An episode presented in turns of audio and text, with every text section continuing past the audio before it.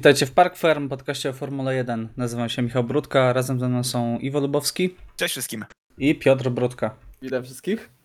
Jesteśmy po wyścigu, który być może będzie tak samo legendarny jak Baku 2018. E, także Iwo, e, czy w końcu e, Grand Prix Azerbejdżanu spełniło Twoje oczekiwania? Ogólnie jako całość, tak. Znaczy wszyscy możemy się zgodzić, że początek tego wyścigu, a raczej dłużej niż początek, bo gdzieś śmiało ponad połowę, 36 wyścig- okrążeń. 36 okrążeń dokładnie, to był taki wyścig, który nie był specjalnie emocjonujący, natomiast widzieliśmy ten dojazd, już przed oczami mieliśmy ten dojazd dwóch Red Bulli e, na dwóch pierwszych pozycjach i można powiedzieć, że to mi tak rekompensowało średnio emocjonujący wyścig. Natomiast nie spodziewałem się naprawdę tego, co się będzie działo dalej. Także ogólnie przyznam szczerze, mimo e, większej części wyścigu, która była średnio ciekawa, nigdy się tak chyba nie emocjonowałem końcówką jak tutaj. Może Monza zeszłoroczna, ale nigdy nie wydałem z siebie takiego ryku podczas wyścigu jak teraz, naprawdę. Okej, e, czy to przypomniało Ci Piotrek trochę e, Grand Prix Brazylii 2019? Bo ja mam takie skojarzenie, że tam też był taki wyścig średnio ciekawy, po czym pojawił się safety car i nagle zrobiła się niesamowita rywalizacja. Tak, naprawdę. Teraz, y, szczerze powiedziawszy, to jakoś nie skojarzyłem teraz, jak to powiedziałeś, to rzeczywiście no, pra prawie że kalka. No może nie tak dramatyczna, bo t- y, jednak w Brazylii to od momentu pojawienia się samochodu bezpieczeństwa to y, do końca było więcej czasu. Tutaj oczywiście na początku mieliśmy safety car po y, wypadku Lansa Strolla, ale mi się wydaje, że ten pierwszy samochód bezpieczeństwa aż tak dużo nie namieszał nam w wyścigu, to później e, ten wypadek Maxa Verstappena, ta czerwona flaga, ten restart e, sprawił, że było bardzo dużo emocji i naprawdę bardzo dużo się działo na sam koniec. No ja generalnie szczerze powiedziawszy, to nie był jakiś fenomenalny wyścig, no bo to, tak jak mówię, no, do- do tego safety cara to praktycznie za wiele się nie działo. Mieliśmy głównie taką walkę strategiczną, także to nie było jakieś wybitne e, widowisko, ale tak całościowo, biorąc pod uwagę wszystko, to, to, to był naprawdę niezły wyścig. Ach, to był roller, ro- roller coaster emocji, szczerze mówiąc, bo od emocji miałem ochotę wyłączyć telewizor dosłownie w momencie, kiedy Max się rozbił. Natomiast jakby to, co się stało z magicznym przyciskiem Hamiltona, no już No takich rzeczy się nie widuje w każdym Tak, wyścigu na się nie pewno. widuje, dokładnie. Jakby totalnie, totalnie się tego nie spodziewałem. No tutaj już można powiedzieć, że e, ja widziałem po prostu to, widziałem. Ten standardowe wyjście, można powiedzieć na prosto, standardowe zwycięstwo Hamiltona w takich niespodziewanych okolicznościach, ale nie. To już jest drugi błąd Lewisa Hamiltona w tym sezonie. I to Czy taki koniec, poważny. Koniec Tak kariery powoli, nie? poważny. Się zbliża. Jako zawodnika. Nie, ale naprawdę dawno nie mieliśmy sezonu, w którym Lewis Hamilton popełniłby tyle, tyle błędów na tak krótkim dystansie, jeżeli patrzymy pod uwagę, bierzemy pod uwagę cały sezon. Mm, No tak, na pewno. Mimo tego, że po dwa wyścigi temu mówiliśmy, że to jest najlepszy początek w karierze Louisa Hamiltona, to y, jeszcze na Imoli y, no, upiekło mu się. Natomiast tutaj no, poczuł pełną odpowiedzialność swojego czynu, że tak to określę bardzo górnolotnie. Natomiast chciałbym też y, wspomnieć o tym, co się w sobotę działo, bo też mieliśmy y, no, bardzo nietypowe kwalifikacje. Znowu zakończone czerwoną flagą. E, zakończone zwycięstwem e, Charlesa Leclerca, który drugi raz rzędu wygrywa po czerwonej fladze. E, Ale tym razem nie on ją spowodował. Tak, dokładnie. E, Tym razem mu e, czasu nie skasowano. E, Natomiast same te kwalifikacje były niesamowite, bo mieliśmy co i rusz czerwoną flagę, co i rusz jakiś wypadek kierowcy. Jak myślicie, czym to było spowodowane? Czy, czy e, jakieś zmieniające się warunki, czy jednak tutaj no, kierowcy za bardzo ch- chcieli? Nie wiem, e, jakie jest wasze zdanie na ten temat? Mi się, wydaje, mi się wydaje, że kierowcy za bardzo chcieli z tego względu, że to jest taki, jakby to nazwać, taki hit or miss, jeżeli chodzi o, jeżeli chodzi o układ toru, bo jest to tor miejski, natomiast składa się z tak dużych prostych i z bardzo długich prostych i wydaje mi się, że ekstremalnie mocno chcieli po prostu postawić na, na, na wyjścia, bo zdawali sobie sprawę, szczególnie zespoły nieco słabsze, że taki Mercedes, Ferrari czy Red Bull będą w stanie odejść kosmicznie na, tych, e, na dystansie wyścigowym, na, na tym torze. E, No i do, próbowali wycisnąć po prostu maks, co się dało z tego. I, i tyle. Próbowali za bardzo, plus ile? Yy, chwila. No w zeszłym roku nie było też wyścigu na tym torze, więc też sześć kierowców, która można powiedzieć, spowodowała stłuczkę e, z bandą. E, no, nie znała wcześniej tego toru z Formuły 1. E, na przykład Yuki, Yuki spowodował czerwoną flagę No, ostateczną, która zakończyła wyścig. Z, z tych wszystkich, którzy się rozbili, to tylko Yuki Tsunoda nie znał tego toru. Z, No. Lance Stroll już nawet stał na podium w No Baku. tak, tak, tak. Y, Natomiast gdzieś tam mówimy też, y, mówimy też o... A w sumie faktycznie, tylko Yuki. Giovinazzi jeszcze się rozbił, tak? Antonio Giovinazzi, no ale on tutaj... Carlos Sainz też jeździł wcześniej. Tak. Co on zrobił? Też, Danerik też jeździł wcześniej. No właśnie, także tutaj naprawdę... wygrał. Danerik wygrał wcześniej. No właśnie. Znaczy, E, e, moim tak? zdaniem e, generalnie ta, ta nawierzchnia może, może była, doszło do jakiejś zmiany nawierzchni, e, bo zarówno przez cały weekend e, kierowcy mieli duże problemy. E, tor był śliski, mieliśmy dosyć sporo obrotów, dosyć sporo piruetów w trakcie sesji treningowych. Dużo było e, zblokowań kół na dohamowaniach, przestrzeliwania te, tych dohamowań, także kierowcy mieli naprawdę problemy i widzieliśmy to zarówno w Formule 1, jak i w kategorii towarzyszącej w Formule 2 też tam było e, dużo wypadków, dużo, e, dużo problemów mieli kierowcy, także wydaje mi się, że tutaj nawierzchnia plus też było, ten temat był poruszany, czyli zmieniający się wiatr w trakcie w trakcie czy to sesji kwalifikacyjnej, czy to w, w trakcie wyścigu, e, który też dodatkowo to buduje, że no, mamy tor uliczny pomiędzy wysokimi e, budynkami, także te nagłe zmiany wiatru mogą e, przysporzyć naprawdę bardzo dużo problemu. E, Co najlepszym przykładem był właśnie zakręt numer 15, gdzie w sobotę wiał kierowcą w plecy ten wiatr. Wiemy, że aktualne konstrukcje są bardzo, ale to bardzo wrażliwe na ten wiatr. No i mieliśmy tego skutki. No, w samą sobotę, na dobrą sprawę, ilu? Czterech kierowców popełniło tam błędy yy, i z czego dwóch w kwalifikacjach. Także no, z, zakręt numer 15, który wcześniej nie przysparzał jakichś wielkich problemów kierowcom, no zabrał to jest duże Nie no, zdarzały się tam wypadki, tak? I to, to dosyć często. Mm, Ja przypominam sobie Lucia Hamiltona w 2016 roku, który tam e, zakończył swój udział w kwalifikacjach, bodaj w Q2 to było. E, to, to na pewno pamiętam. Tak, tylko że y, chodzi mi o to, że no, były jakieś pojedyncze, pojedyncze historie, ale nie było tak, że właśnie, że w jednego dnia czterech kierowców się rozbija w tym samym Mhm. zakręcie. No okej, Dwa to lata temu, dwa lata temu na przykład y, taka problematyczna stała się y, sekcja zamkowa, więc do sekcji zamkowej, gdzie swój udział w kwalifikacjach e, zakończył zarówno Robert Kubica niestety, jak i Charles Leclerc. Także no, widać, że Baku w każdej edycji, w każdym roku jakoś ten tor powiedzmy w, cudz- w cudzysłowie wybiera sobie jakiś zakręt, który będzie nękał kierowców i który Przynajmniej stucienki były dobrze Yy, przytwierdzone. no dokładnie, to już Williams mógł być spokojny. E, Ale tutaj e, któryś z zakrętów na tym torze przysparza tutaj seryjnie kierowcom problemy.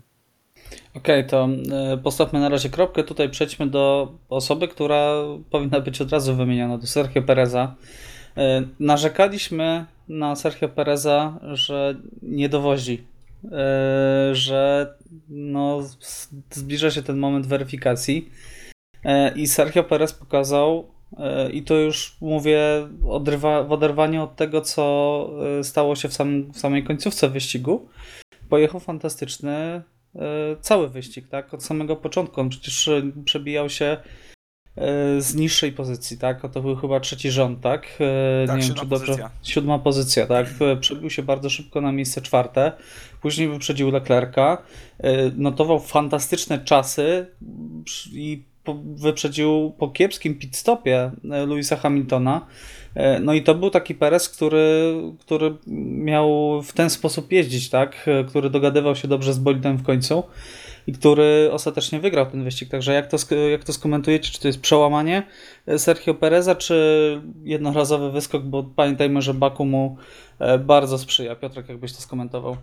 Znaczy, mam nadzieję, że to będzie początek e, takiego właśnie przełamania, złapania lepszej formy, na pewno e, o wiele większej pewności siebie e, w wykonaniu Sergio Pereza, no bo to jest to zawodnik bardzo, e, bardzo doświadczony, z, naprawdę, który przyjeździł tutaj wiele, wiele, wiele sezonów w Formule 1.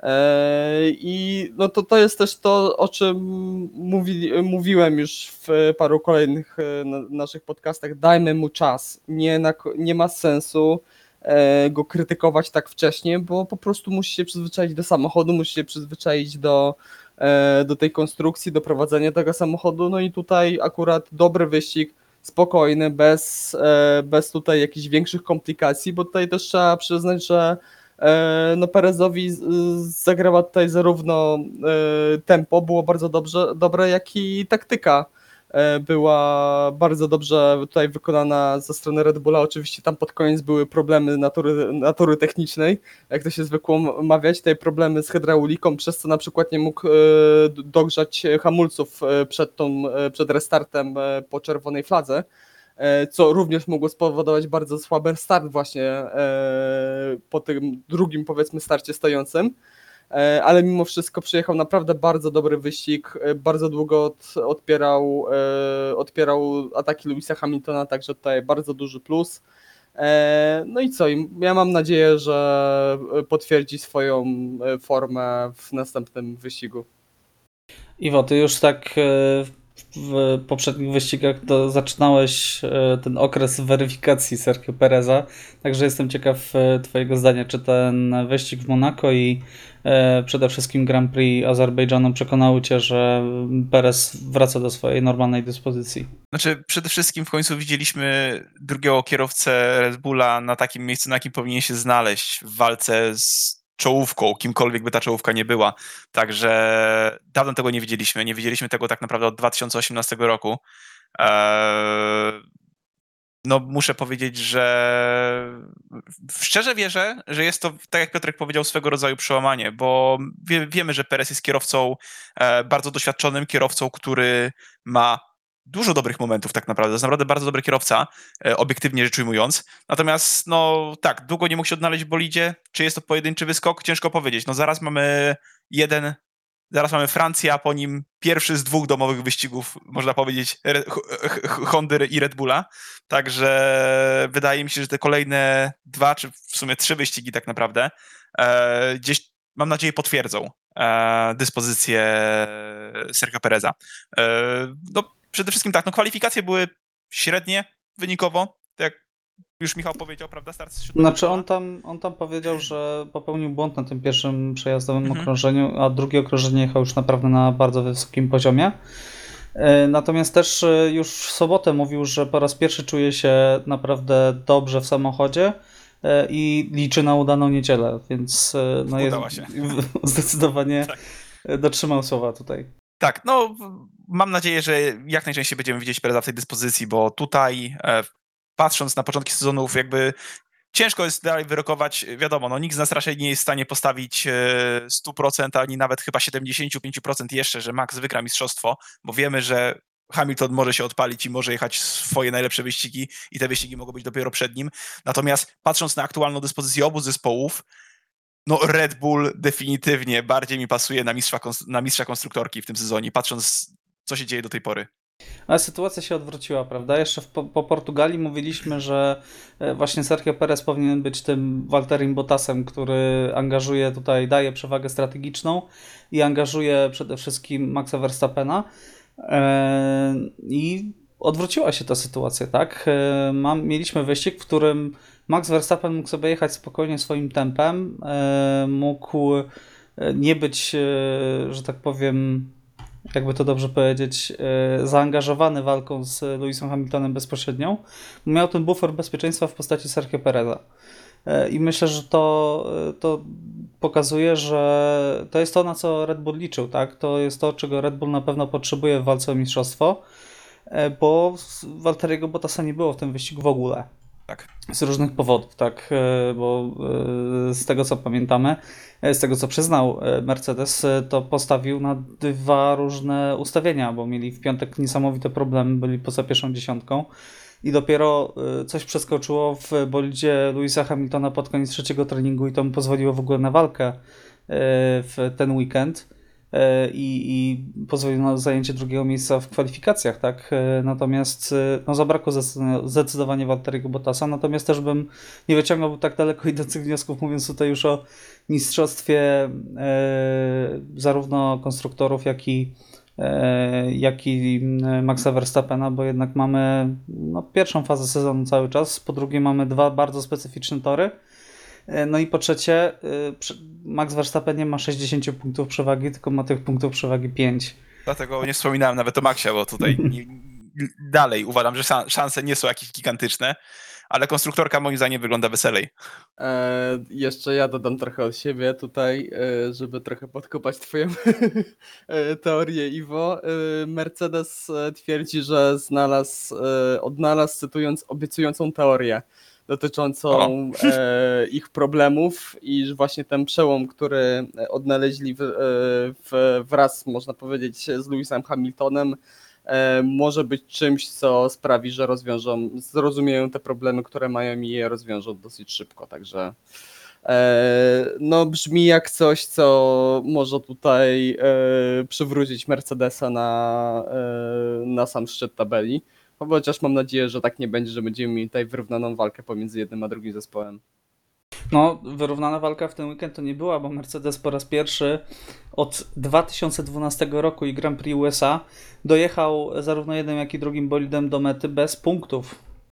Także to jest po prostu jakiś koszmarny weekend e, srebrnych, e, niegdyś strzał. E, Także e, no na pewno to to już, e, nie wiem czy zauważyliście to, ale w Mercedes, Mercedes szczycił się przez bardzo długi czas tym, że u nich nie ma zwalania winy i, że tak powiem, prucia, prania, prucia, prania brudów w przestrzeni publicznej, a teraz się to zmieniło. Taki, mam wrażenie, że Mercedes stał się trochę toksyczny po tych no, kilku niepowodzeniach jednak. No, cały czas są w grze o mistrzostwo. Znaczy, Nie wiem, jak to skomentujecie. Wydaje mi się, że to jest e, naturalna sytuacja w momencie, kiedy mamy jakąś drużynę, czy to, e, czy to w Formule 1, czy to w piłce nożnej, w siatkówce, w jakimkolwiek sporcie, jeżeli idzie, jeżeli zdoby, e, zespół zdobywa e, sukcesy, wygrywa, no to wszyscy wypowiadają się, się bardzo miło, nawet jak jest małe potknięcie. W momencie, w którym przestaje ci iść, kiedy przestajesz wygrywać, a weźmy pod uwagę, że Mercedes no, jest, e, króluje nieprzerwanie od e, sezonu 2014 i jest w końcu pierwszy raz od tamtego sezonu zagrożenie, że, e, że nie będą, nie skończą tego, tych mistrzostw na pierwszym miejscu, jeżeli chodzi o klasyfikację konstruktorów, e, no to zaczynają się trochę nerwy i zaczyna się tutaj szukanie i na, e, napieranie zarówno tutaj na, na, zarówno na kierowców, jak i na e, pewnie na pracowników, na wzmożony wysiłek i na jak najszybsze rozwiązanie tych problemów. Także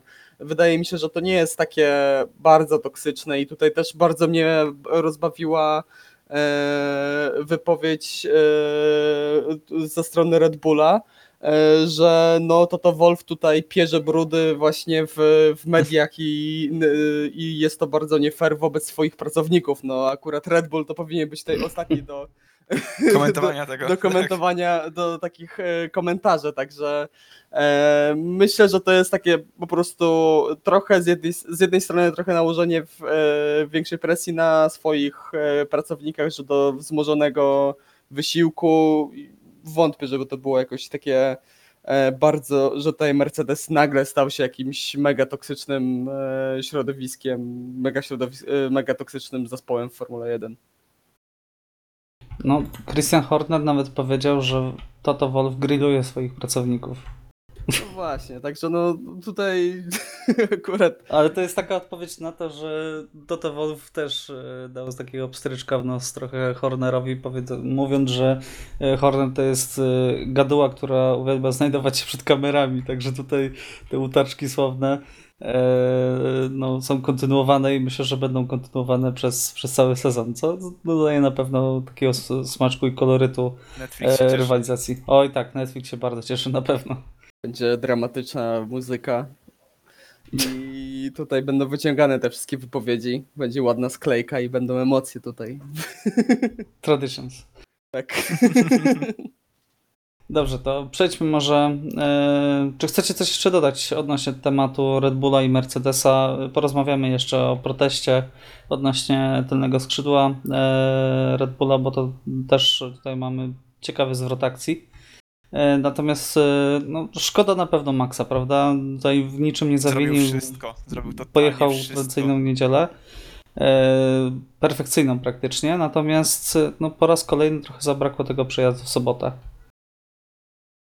Tak, to jest po raz kolejny, kiedy Max Verstappen, mamy Q3, Max Verstappen ma naprawdę, jest bardzo obiecujące tempo, praktycznie dominuje w treningach i jak przychodzi do tej e, ostatecznej weryfikacji na dobrą sprawę, no to Max Verstappen znowu nie dowodzi tego w kwalifikacjach, musi definitywnie tutaj popracować nad tempem kwalifikacyjnym, e, bo nawet po statystykach Maxa widać, że no po prostu nie dowodzi tego. Okej. E, Tak? Nie, no chciałem właśnie jeszcze dodać, że biorąc pod uwagę to, to, to tempo wyścigowe ma naprawdę genialne i to, co potrafi robić w niedzielę, to jest e, często majstersztyk, ale no w sobotę musi tutaj jeszcze e, mocno popracować. Może miał zaplanowany idealny ostatni przejazd, nie? Także No drugi raz z rzędu, biorąc pod uwagę, że w pierwszej połowie części sezonu e, ten ostatni przejazd no nie był taki idealny w wykonaniu Maxa Verstappena, czy to na Imoli na przykład, to właśnie w tych kluczowych momentach Max, Max po prostu je, no zawodzi. Trzeba też wziąć pod uwagę, że y, przecież y, Red Bull przez większość sezonu jednak y, ma ten najszybszy bolid w kwalifikacjach, przynajmniej na jednym kółku. Natomiast no, kwalifikację Max wygrał raz w pierwszym wyścigu. To już Hamilton i Leclerc mają więcej pole position. Także tutaj na pewno jest duże pole do poprawy. E, Dobrze, zostawmy Red Bulla. E, Przejdźmy do y, przyjem... może nie przyjemniejszych, ale na pewno bardzo przyjemnych tematów. E, Sebastian Vettel wraca na podium. E, Niesamowita historia. M, Po pierwszych e, wyścigach wydawało się, że to jest już e, końcowa, że tak powiem bardzo kolokwialnie, że tutaj może kończyć karierę, zwijać monatki, że to był fatalna, że to była fatalna decyzja, że to był błąd. E, A tutaj mamy najpierw e, fantastyczne e, piąte miejsce w Monako, teraz Vettel po prostu po genialnym wyścigu, gdzie zrobił wszystko, co, co mógł zrobić, wycisnął po prostu jak e, jakiegoś cytrusa, jak cytrynę, tak? E, Ten wyścig i zdobył drugie miejsce, także jak skomentujecie powrót Seba, to zawsze przyjemnie się patrzy na Sebastiana Vettela na podium. przede wszystkim fenomenalny, fenomenalny stint, jakby jego, jakby długo się zastanawiałem, czy jak bardzo będzie stratny e, przed swoim pit stopem. E, On pitował, przypomnijcie, czyli to był, pit, to był pit stop w trakcie safety cara dopiero, czy to było chwilę przed safety carem? Kiedy Vettel... Mm, Przed safety carem przed wydaje safety mi się. carem. Ale na Teraz- pewno to był ekstremalnie długi ten stint na Właśnie. miękkich oponach i cały czas trzymał bardzo dobre tempo. Tak, tak, jakby to było, to, to, to było niesamowite i faktycznie safety car trochę mu pomógł oczywiście w tym wszystkim. E, natomiast nie zmienia to dalej faktu, że widzieliśmy go w świetnej walce na początku po restarcie, e, po, po samochodzie bezpieczeństwa. Znaczy widać było, że jakby samochód bezpieczeństwa owszem, troszeczkę pomógł wielu kierowcom, można powiedzieć. Nie zmienia to dalej faktu, że pokazał świetną walkę, rewelacyjne tempo, E, No i do tego sam chwalił e, zespół, prawda, że samochód też no, był tutaj bez zarzutów i no co tu dużo powiedzieć, była, był, był cały zestaw na ten weekend, mieli cały zestaw na ten weekend, mieli kierowcę przygotowanego, mieli samochód przygotowany i faktycznie widać było, że potrafi dowozić i że Fetel no jeszcze nie zardzewiał.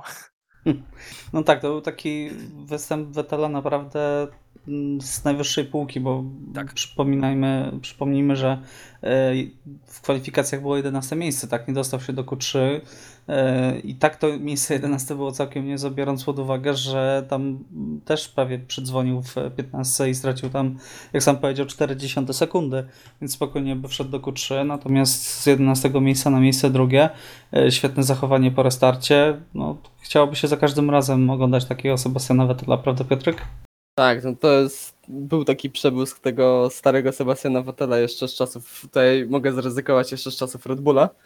E, No na, na pewno co trzeba zaznaczyć to, że Aston sobie świetnie radził e, z, z oponami w tym wyścigu, bo zarówno właśnie to, co Iwo już powiedziałeś, że ten e, bardzo długi przejazd na miękkich oponach i też myślę, że do momentu tej awarii powiedzmy opony u Lansa Strolla e, Lance również sobie bardzo dobrze radził z zarządzaniem tych opon i myślę, że Lance również mógłby się znaleźć wysoko, oczywiście gdyby nie ta czerwona flaga, gdyby nie ten dosyć szalony restart, e, to e, e, kierowcy Astona nie byliby tak wysoko, ale myślę, że i tak ten wyścig skończyłby się dla nich bardzo dobrze, a Vettel e, no, nie był napierany przez nikogo, nie, nie prowadził tutaj jakichś niesamowitych walk, nie było tutaj jakichś genialnych manewrów wyprzedzania. Bardzo dobre tempo, bardzo dobra strategia i tutaj to zaowocowało, także e, brawa dla Seba, bo tak jak już wspomniałeś, że e, już się zastanawialiśmy, czy to nie jest koniec, czy nie powinien zakończyć kariery, e, w szczególności po tym, co e, powyczyniał w trakcie wyścigu w Bahrajnie. A coś ten Bahrain mu nie leży. Sobie ten 2018 czy 19 rok, 19 chyba. Tak. Oj, tak, tak. No ale to generalnie długa, długa historia. y, Sebastian Vettel i, walk, y, i walka koło w koło, w szczególności kontakt z kimkolwiek. No to zazwyczaj się kończy tym, że Sebastian Vettel się obraca na torze. Nie wiem dlaczego, ale no tak już jest. E, także no miejmy nadzieję, tak jak e, przez wiele lat nie przepadałem za Sebastianem Vettelem i na to, że nadal nie jestem jakimś jego wielkim fanem, no to poza e, poza samochodem, no po prostu trzeba przyznać, że to jest fajny gość i, i bardzo miło, że wraca, wraca na podium. E, no i co? Miejmy nadzieję, że, e, że, że zobaczymy go jeszcze na tym podium w tym sezonie, bo generalnie tam w środku tabeli to walka w, wśród konstruktorów jest naprawdę bardzo, bardzo ciasna, bardzo zacięta. Okej, to przejdźmy dalej. E, Jeżeli chodzi o powroty na podium, Pierre Gasly. Mówiliśmy, jaki miał trudny początek sezonu, tak samo jak Sebetel. Tak tutaj no, kolejny raz wyczarował e, podium. Zaczyna mi to przypominać trochę Sergio Pereza. Nie wiem, czy się zgodzisz, Piotrek, e, który na przestrzeni lat, e, jako kierowca właśnie wtedy Force India, e, Zaubera, to był taki kierowca, który jeździł w e, bolidzie ze środka stawki, ale kiedy pojawiała się okazja, to zawsze ją potrafił wykorzystać i na tym podium e, pojawiał się od czasu do czasu. I Pierre Gasly mi bardzo przypomina właśnie Sergio Pereza sprzed tych 5-6 lat. Tak, w pełni się z Tobą zgodzę. E, I w sumie zarówno, e, Sergio Perez również był e, na początku swojej kariery w topowym zespole i również z tej Tak. szansy tam, również tam zawiódł i z tej szansy nie, tej szansy nie wykorzystał, także tutaj dużo możemy nawiązań wyłapać. E, No, widać, że to połączenie Alfa Tauri e, i Pierre Gasly działają naprawdę fantastycznie i widać to z jednej jak i z drugiej strony, że e, ten, no, w cudzysłowie, duet genialnie się do, dogaduje, super ze sobą współpracują i generalnie w takich wyścigach, kiedy będą właśnie takie, z przodu będzie się dużo działo, jakieś tutaj awarie, jakieś tutaj wypadki, e, to myślę, że Pierre Gasly naprawdę jest e, na takim poziomie i już jeździ z takim spokojem, z taką też również dojrzałością, bo na przykład e, to zachowanie zimnej krwi, kiedy na dobrą sprawę zaczynając ostatnie okrążenie, odzyskał pozycję, bo Charles Leclerc go atakował, wyprzedził go na chwilę i, i od razu zachował zimną krew właśnie Pierre Gasly, schował się za Charlesem, y, wszedł znowu na wewnętrzną i odzyskał swoją pozycję, także tutaj naprawdę duże brawa za tą walkę, za tą obronę pozycji Charlesem Leclerciem. E, No i powiem to samo, co w przypadku Fetela. Oby, obyśmy go zobaczyli jeszcze raz e, w tym sezonie na podium. E, Iwo, a jak ty skomentujesz Yukiego Tsunodę, który no, znowu narozrabiał w kwalifikacjach, ale tym razem Odkupił się. pojechał, Tym odkupił się dokładnie. dokładnie. E, Dobre kwalifikacje jak na drugiego zawodnika Alfa Tauri, no bo to chyba pierwszy raz widzieliśmy Jukiego w Q3, czy, czy, czy, czy, czy teraz sam Chyba nie jestem tak. do końca Mhm. przekonany. Natomiast tak, to było które? Ósme miejsce w kwalifikacjach, e, siódme w wyścigu, także no muszę powiedzieć, że chyba sam z siebie jest bardzo, sa, sa- sam z siebie jest bardzo zadowolony e, i wydaje mi się, że w końcu zespół jest z niego bardziej, bardzo zadowolony, aczkolwiek Tak. jego słowa pod koniec wyścigu. No, przyznam szczerze, że jest to osoba, której nie chciałbym drażnić na pewno przy kontakcie. Jestem w stanie Mm, zrozumieć, tak. jestem w stanie zrozumieć gdzieś tam jego słowną agresję, biorąc pod uwagę, co się działo na tych sprinterskich, szalonych dwóch ostatnich okrążeniach. E, Ale tak, w końcu oglądamy drugi bolid Alfa Tauri e, w punktach, bo tak naprawdę pierwsze jedyne punkty wcześniej były tylko na otwarciu w Bahrajnie, także dobra robota, oby tak dalej, bo wtedy Alfa Tauri będzie w stanie włączyć się e, jeszcze bardziej w walkę. E, Znaczy w tym momencie jest przy- tak, dobra, nie włączy się do walki z Ferrari McLarenem, przepraszam bardzo. W tym momencie jest dwa punkty nad Astonem, czyli można powiedzieć, że jest na pierwszym miejscu w środku stawki. Tym półtorej, w tej, w tej formule półtorej. Ale namieszałeś się strasznie. tak, są na piątym miejscu. Tak, są na piątym e, miejscu, dokładnie. Ferrari McLarena nie liczymy. Dokładnie tak. Także E, jest, jest walka zacięta.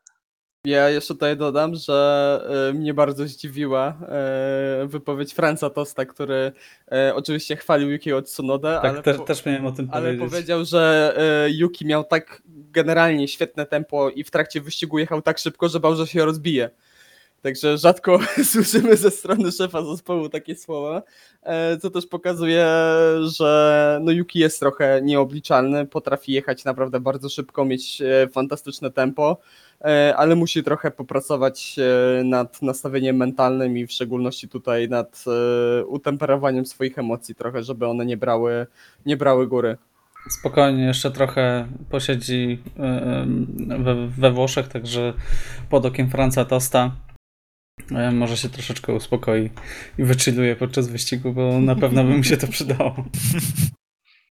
E, Dobrze, e, przejdźmy dalej. E, Zapisałem tutaj w naszych notatkach słodko-gorzki weekend Ferrari, bo taki to był weekend. E, Najpierw naprawdę mocne tempo w e, treningach, e, gdzie wydawało się, że będą tym drugą siłą za Red Bullem. E, Pole position Charlesa Leclerca, po czym w wyścigu no, zagubiony Carlos Sainz, który popełnił spory błąd i zaprzepaścił szansę na dobry wynik, na dobrą sprawę, a i tak ostatecznie skończył w punktach. E, No i Charles Leclerc, który, którego było szkoda naprawdę.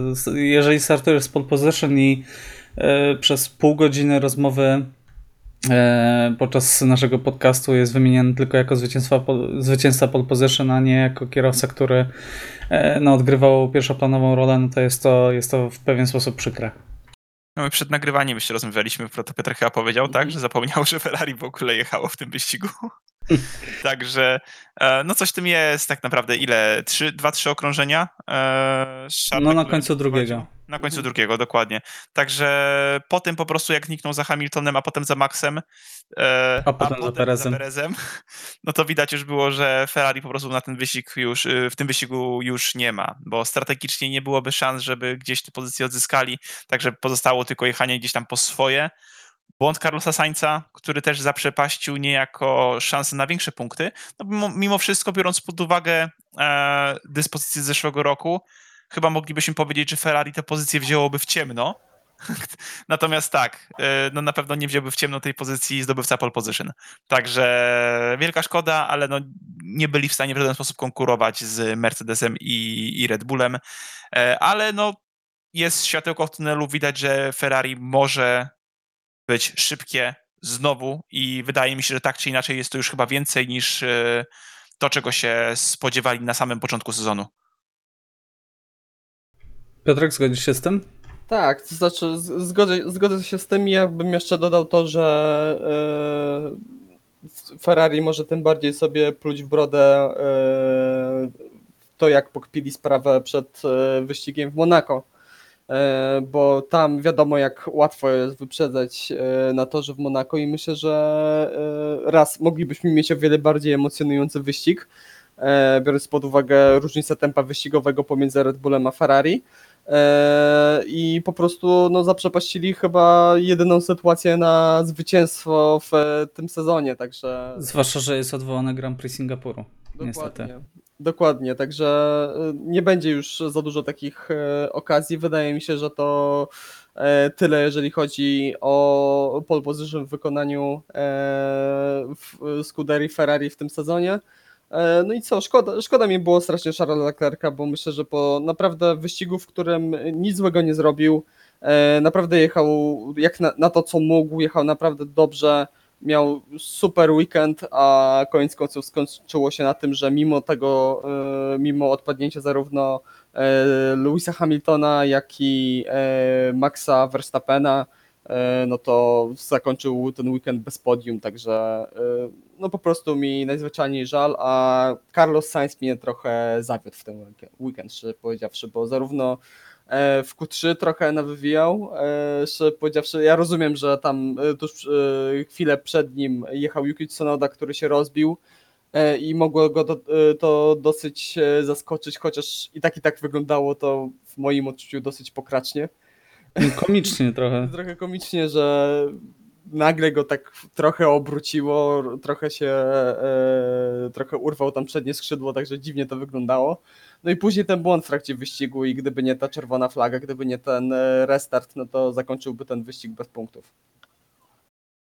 Okej, e, w takim razie e, będziemy powoli kończyć rozmowę na temat Grand Prix Azerbejdżanu. E, Czy chcielibyście coś jeszcze wymienić? Bo ja na przykład e, chciałbym tutaj e, wyróżnić na pewno Fernando Alonso. E, Jeżeli tego nie widzieliście, to serdecznie polecam, na pewno można to znaleźć na Twitterze. To w jaki sposób po restarcie tym ostatnim zachował się Fernando Alonso. Sam był zresztą bardzo zadowolony. Przeskoczył no, mm, z odległej pozycji, bo jechał przecież poza punktami na pozycję szóstą.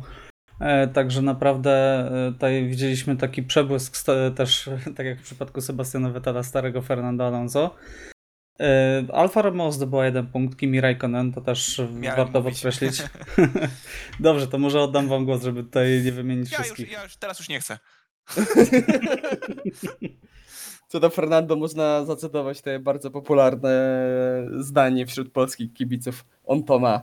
To był taki stary Nando, który, który tutaj naprawdę pokazał, że jednak doświadczenie w takich sytuacjach e, daje bardzo, bardzo dużo. Okej, i, e, warto jeszcze dodać, że Nikita Mazepin skończył wyścig przed Lewisem A, Hamiltonem. Ach. Dobra, miałem swoją szansę, miałem swoją szansę, masz rację. Jak generalnie o tym, e, weekendzie, o tym weekendzie chciałbym poruszyć jeden temat. E, Ja jestem zbulwersowany e, zachowaniem sędziów e, generalnie w, tym, e, w, te, w ten weekend. W szczególności e, w sytuacji, e, w którym rozbił się Max Verstappen, bo to, co się wydarzyło, to to jest niedorzeczne. E, Ja już nie mówię o tej decyzji e, o czerwonej fladze i o restarcie, bo koniec końców no, mamy o czym mówić. Mówimy cały czas na dobrą sprawę e, o tym, co się działo po tym restarcie, Mhm. a nie o tym, co się działo przed tym, ale widziałem takie, taką sklejkę i e, żółte flagi na dobrą sprawę pojawiły się po tym, jak obok Maxa Verstappena e, przejechał Charles Leclerc. Dopiero Aha. przyjechało ponad trzech kierowców i nie było żółtej flagi. Były części na torze, był Max Verstappen, który stał na dobrą sprawę w poprzek e, i żółte flagi się nie pojawiały. I dlatego między innymi Charles Leclerc był tak wściekły i krzyczał o safety car, bo on na dobrą sprawę przyjechał na pełnej prędkości, nie wiedząc na dobrą sprawę do końca, co się Mhm. działo. No wiadomo, że tam inżynier informował go, no ale nie było żółtych flag, no i a tutaj stoi na dobrą sprawę na to, że rozbity samochód. Także to jedna sprawa. Druga sprawa, e, no mimo wszystko, wiadomo, że to koniec końców było dużo emocji. e, Nadal mamy ciasno, jeżeli chodzi o walkę e, na punkty pomiędzy Lewisem Hamiltonem a e, Maxem Verstappenem, no ale usprawiedliwianie decyzji o wywieszeniu czerwonej flagi i tego restartu stojącego przez Michaela Masiego, że e, to dla, du dla ducha sportu było zrobione, no ja tego nie kupuję, szczerze powiedziawszy. Znaczy, ja, ja nie, nie bardzo poruszałem ten temat, bo szczerze powiedziawszy, nie, dota- nie, nie czytałem tej wypowiedzi, nie, nie słuchałem tej wypowiedzi.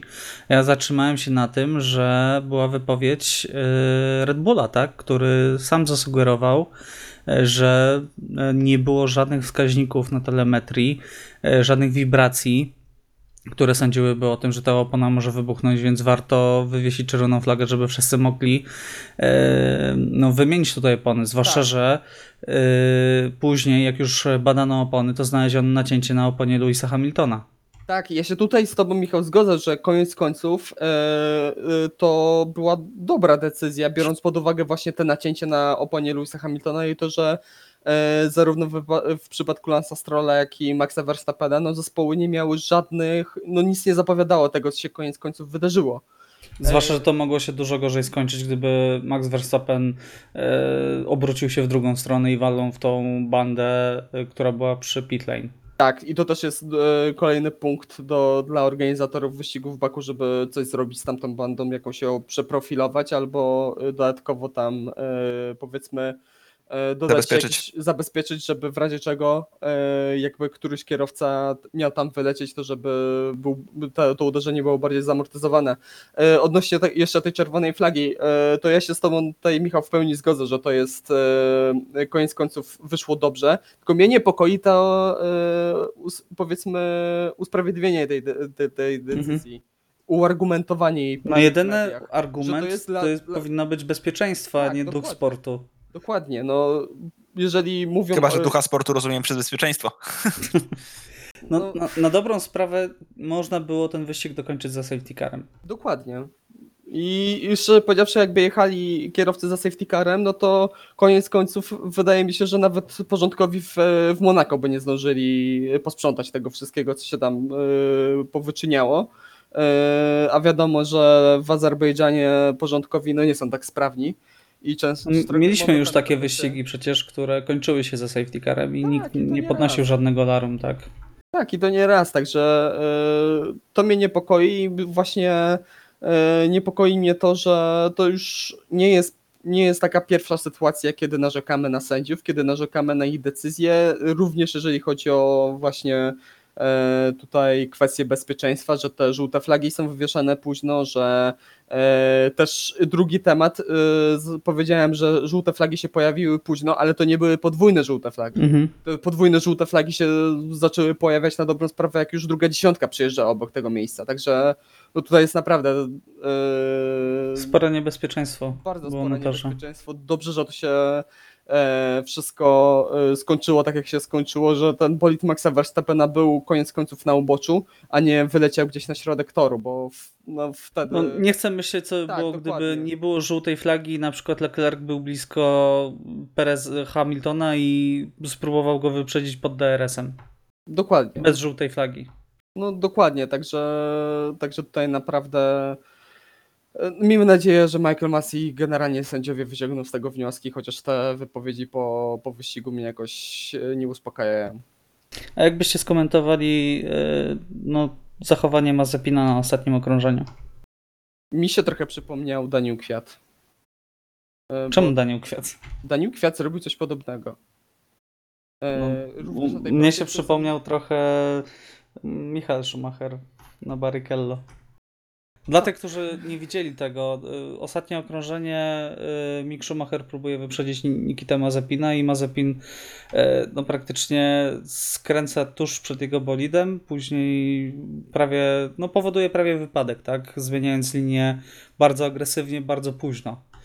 Y, I na ten temat właśnie się zastanawiamy. Iwo, y, chciałbyś coś No, dodać? podobno pewno. tak, właśnie teraz mi się przypomniało, że o, porozmawialiśmy o analogicznej sytuacji tylko w, w przypadku Grożona w zeszłym roku. Nie pamiętam, który to był tor. Nie, nie jestem w stanie sobie teraz przypomnieć, ale też miał takie akcje, że w ostatniej chwili zmieniał linię w celu obrony i była to W zdecydowanie... Wielkiej Brytanii chyba. Chyba tak, chyba tak. I była to zdecydowanie zbyt późna decyzja. No wyglądało to szalenie niebezpiecznie. I też od razu y, miałem w głowie Hungaroring, y, Schumacher kontra e, Barrichello. Dokładnie. Tak, no FIA zapowiedziało, że przyjrzy się dokładnie temu incydentowi, także możliwe, że będę tutaj jakieś... No nie, mi, mi wystarczyły ze trzy replaye, a tutaj mam już prawie dwa tygodnie od wyścigu i żadnej informacji nie ma. No, już mówi, już poruszałem przed chwilą ten temat, jak e, funkcjonują sędziowie w Formule 1. E, znaczy, ja tutaj przy, e, przytoczyłem Daniła Kwiata. Teraz jak zacząłem się zastanawiać, to nie jestem w 100% przekonany, czy to był Daniel Kwiat. Pamiętam, że w tym, momen- w tym miejscu na torze równie, e, czy, albo to był Kevin Magnussen, nie wiem, muszę to sprawdzić, przepraszam. Eee, również e, było blisko, żeby jeden drugiego kierowcę wepchnął w bandę też właśnie w tym momencie, w tym miejscu na torze. Także no, E, Myślę, że tutaj e, kierowcy, którzy robią takie, takie manewry na torze, powinni być bardzo srogo karani. To niezależnie, czy to jest wewnątrz zespołu, czy nie. Po prostu takie zachowania powinny być e, tępione, no bo, no bo to po prostu może się stać coś złego. Okej, czy panowie chcielibyście coś jeszcze dodać na temat e, Grand Prix Azerbejdżanu, czy zamykamy temat? Myślę, że można zamknąć. Myślę, Okej. że tak. Myślę, że tak. Teraz przechodzimy do. Do Kolejnego. jeszcze szybkiego tematu. Mercedes wycofał się z protestu y, tylnego skrzydła, ponieważ przywiózł własne tylne skrzydło i większość y, zespołów też przywiozła, o dziwo, nowe wersje swoich tylnych skrzydeł. I Red Bull też przywiózł nowe tylne skrzydło, także mieliśmy mnóstwo takich smaczków technicznych.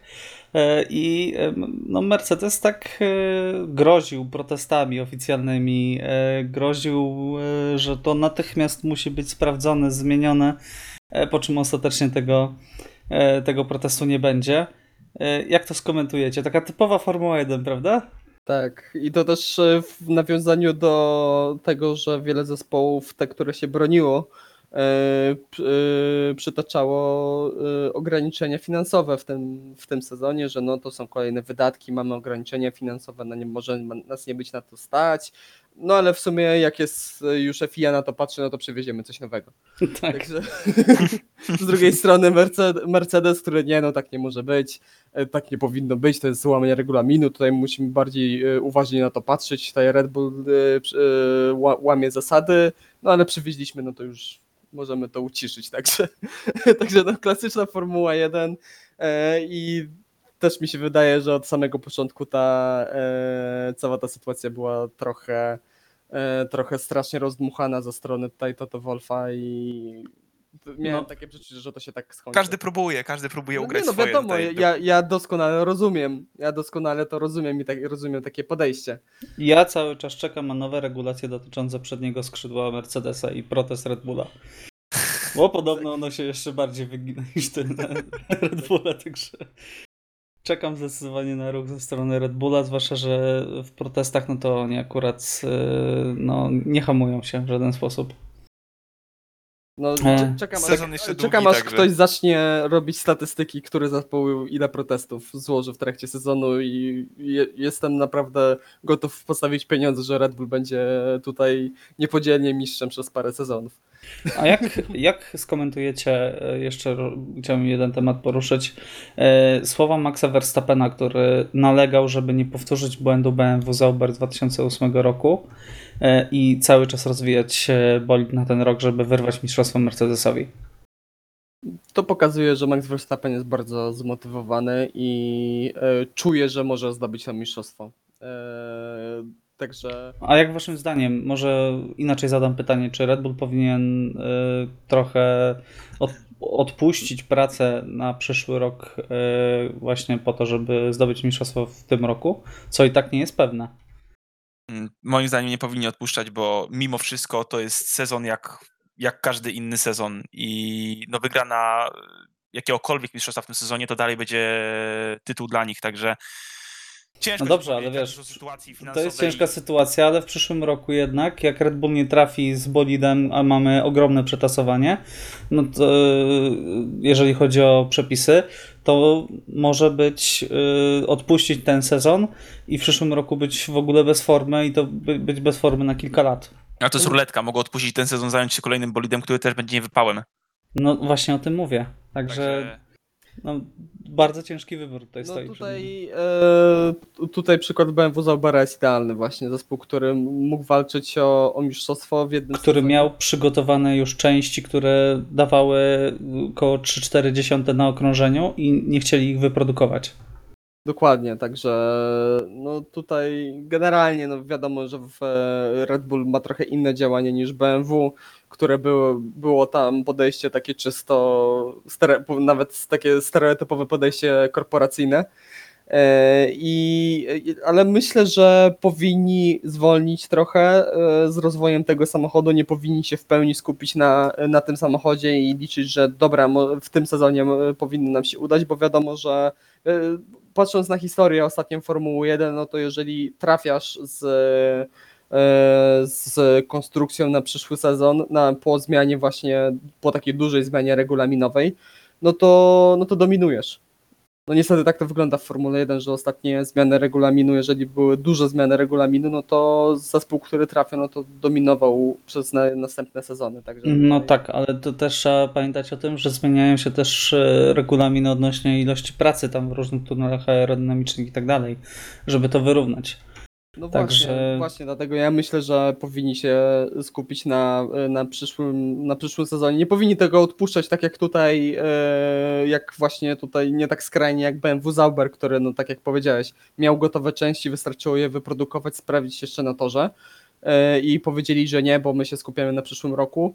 Myślę, że jeżeli Red Bull ma jeszcze w planach jakieś poprawki albo na dokończeniu e, jakieś usprawnienia tego bolidu, to powinni dowieść a mniej więcej już tak zakończyć ten rozwój bolidu i jakieś ostatnie poprawki na mniej więcej na Silverstone, bo to zawsze jest jakiś taki e, przełowy, przełomowy punkt w sezonie, kiedy część zespołów e, spisuje sezon na straty i uważa, że dobra, już się skupiamy na następnym, na następnym roku, także myślę, że tak do Silverstone powinni jeszcze trochę, jak coś mają przygotowanego, to coś dowieść, a później już skupić się w pełni na konstrukcji na przyszły sezon. Okej, dobrze, to Iwo, chciałbyś coś jeszcze dodać, czy już przechodzimy do Grand Prix Francji? E, myślę, że możemy przejść do kolejnego ekscytującego Grand Prix. A więc tak, dokładnie. Przed Mamy nami to. kolejny pasjonujący wyścig Grand Prix Francji. Tęskniliście, prawda? Oj, bardzo. Jeszcze jak. Nie, e, jak dla mnie to e, najlepsze, najlepsze podsumowaniem i zapowiedzią generalnie tego nadchodzącego e, weekendu jest wypowiedź Daniela Ricciardo. E, Tutaj pozwolę sobie zac- zacytować. Nie mogę, nie mogę uwierzyć, że to powiem, ale jestem podekscytowany wizytą w Le Castellet, aby pojeździć na prostym torze, który wybaczy mi kilka kolejnych błędów. Także e, myślę, że tutaj jest zawarte praktycznie wszystko, co można powiedzieć o tym torze. E, Okej, jest, czyli hi- hi- hi- można powiedzieć, wizualnie ładny, prawda? Taki hi- hipnotyzuje troszeczkę. Nie, mi się on strasznie nawet wizualnie nie podoba. Nie, Dla mi się właśnie jest- podoba. Uważam, uważam, że jako obiekt naprawdę sprawia bardzo fajne wrażenie. Nie, ja myślę, że e, testy przedsezonowe powinniśmy przenieść do Le Castellet, bo to jest świetny tor do testowania e, konstrukcji, naprawdę. Ale nie róbmy no tam na pewno na Ale pewno wiele wariantów można zrobić. Niech to będzie takie heres tego dziesięciolecia. Niech będą tam testy, ale nie ścigajmy się tam. Ale poczekajcie, no pierwszy wyścig w Baku też był niesamowicie nudny, a następny był już bardzo ciekawy, także może będzie tak też w tym wypadku. Ale już parę wyścigów o Grand Prix Francji mieliśmy. No, może do trzech razy sztuka, no. No nie wiem, no mam nadzieję, że się mylimy. E, No na pewno tutaj jest, to jest to tor, który wybacza mnóstwo błędów. Naprawdę, tutaj można p- popełnić tak zwany wielbłąd, a i tak ten tor ci to wybaczy, wrócisz na tor i stracisz co najwyżej sekundę, dwie. No Nie będzie tutaj takiej historii jak, jak w Baku, że popełniasz błąd i, i cię nie ma i kończysz kwalifikację albo odpadasz z wyścigu. No, zdecydowanie antyżwirowy tor. Tak, dokładnie. No nie ma tutaj żwiru, także tutaj dodatkowy minus z mojej strony. E, No ale zobaczymy, no zobaczymy. No nie, wiadomo, że tutaj w Formule 1 e, czasem jedno jakieś nieoczywiste, e, nieoczywiste rozwiązanie, czasem jakaś, nie wiem, kraksa pomiędzy dwoma, e, dwoma samochodami tutaj może przewrócić nam wszystko do góry nogami i nagle nam się ten e, wyścig zacznie podobać. No na pewno nie jest to ekscytujący obiekt, wywołujący jakieś emocje. Nie ma tutaj zakrętu, które byśmy wspominali i mówili, że nie mogę się doczekać, aż zobaczę bolidy Formuły 1, które Mm. przejeżdżają przez ten zakręt. Ta szykana na środku prostej. Nie mogę się doczekać. Która? Która? Bo tam jest tyle tych wariantów, że wiesz. Także, Dobrze. Tak? Nie, chciałem. te- te- nie wiem. Nie, nie ma tutaj za dużo do powiedzenia, szczerze powiedziawszy. Ja mam nadzieję, że miło się zaskoczymy po prostu. E, I że to będzie ciekawy wyścig. Natomiast e, chciałbym usłyszeć, e, jakie są Wasze przewidywania. Iwo, e, kwalifikacje, wyścig, kierowca dnia. Kwalifikacje wyścig kierowca dnia. Kwalif... Przypominam, że postawiłeś w kwalifikacjach na Walteriego Bottasa ostatnio. Boże. E, dobra, kwalifikacje Lewis Hamilton. Wyścig Max Verstappen. Kierowcą dnia zostanie Daniel Ricciardo, który się odpali w tym bolidzie w pierwszy raz. Okej.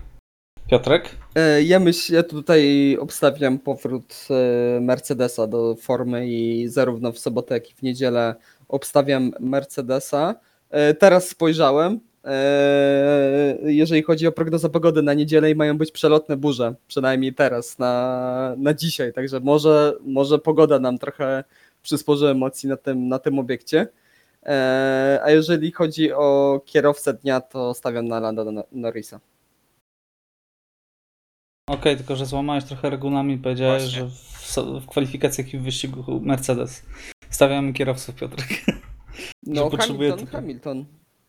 Hamilton O! sobotę i w niedzielę. To nie jest takie oczywiste, Piotrek, dla nas, skoro, jak dobrze No. wiemy, jesteś, W Mercedesie jeździ dwóch kierowców. jesteś wielkim fanem Walteriego Bottasa, także Okej, dobrze, no to Valtteri Bottas będzie na podium. Będziemy mieli powrót klasycznego trio na podium. O nie. Dobrze, e, to ja postawię, że kwalifikację wygra Lewis Hamilton. E, Wyścig wygra mm, Lewis Hamilton, niestety. No. E, Znaczy niestety. E, No, obawiam się do tego, że Mercedes tutaj będzie bardzo mocny znowu. Natomiast kierowcą dnia ciężko mi tutaj wybrać kogokolwiek. Charles Leclerc. Zobaczmy. Może zaskoczę wyjątkowo. może będzie podium. Tak, chciałbym tylko powiedzieć, że dwa razy już w tym roku stawiałem na zwycięstwo Sergio Pereza i kiedy wygrał, to oczywiście musiałem postawić na Maxa Verstappena. Byłeś bardzo blisko. Tak, natomiast jeżeli chodzi o nasze przewidywania w Azerbejdżanie, to naprawdę fantastycznie daliśmy radę, bo żaden z nas nie trafił niczego. Czy ja miałem trzy razy Maxa? Nie, ja nie miałem trzy razy Maxa. Czy miałem trzy razy Maxa? Nie, trzy razy Maxa miałeś w Monako, A, tutaj faktycznie. miałeś w kwalifikacjach Bottasa w wyścigu Hamiltona, a Jezus. kierowcę dnia Sergio Pereza. Także, no jeżeli chodzi o kierowcę dnia, to byłeś blisko, bo Perez dwa razy się ale otarł. Vettel musiał stanąć na podium Tak. w tym wyścigu. Że musiał akurat z 11 pozycji startować. Jakby się dostał do tego Q3, to by pewnie nie wygrał tego głosowania, tylko Sergio Perez. Tak, Pi- Piotrek jesteś bardzo też tutaj wierny, jeżeli chodzi o Nor- Norrisa, bo drugi raz stawiasz, że wygra e, kierowca dnia, także no jestem ciekaw, jak to, e, jak to wyniknie. E, Natomiast myślę, że możemy powoli kończyć naszą dyskusję. E, Jeżeli dotarliście do tego momentu, to jak zwykle bardzo Wam dziękujemy. E, Spędzić godzinę e, na słuchaniu e, wywodów pseudoekspertów, którzy jak widać e, no, bardzo znają się na przewidywaniu tego, co się wydarzy na torach Formuły 1, e, to nie lada rzecz. E, Dziękujemy Wam bardzo i e, usłyszymy się, mamy nadzieję, e, po e, bardzo ciekawym Grand Prix Francji. Natomiast o Grand Prix Az- Azerbejdżanu e, rozmawiali e, Piotr Brudka Każdy ekspert się myli w typowaniach. Dziękuję bardzo. i Wodobowski Trzymajcie się do następnego. i Michał Brudka. Trzymajcie się, cześć.